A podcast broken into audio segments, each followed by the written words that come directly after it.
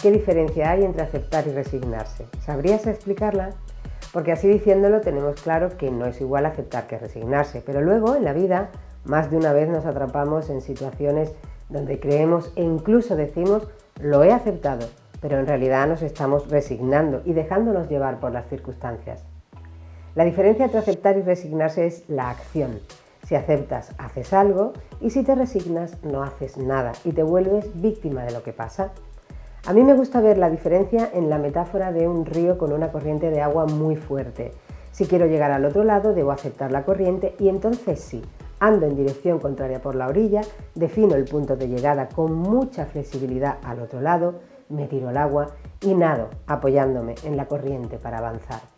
Pero cuando me resigno es como si me tirara al agua sin más y lo único que consigo es verme arrastrada para acabar donde no quiero y posiblemente agotada. Aceptar es un ejercicio de vida muy importante y un paso indispensable para el desarrollo de tu inteligencia emocional. Tu autoestima, tu tolerancia, tu resiliencia, tu integridad e incluso tu capacidad de amar o tu capacidad para cambiar las cosas requieren de una buena dosis de aceptación y eso dista mucho de la resignación.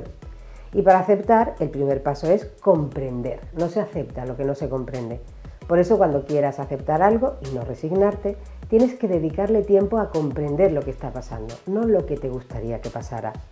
Dedícale tiempo a observar la situación que tienes delante y debes afrontar, a medir tus recursos, a ver qué puedes evitar y qué no. La comprensión es el paso que más esfuerzo requiere y más energía nos consume.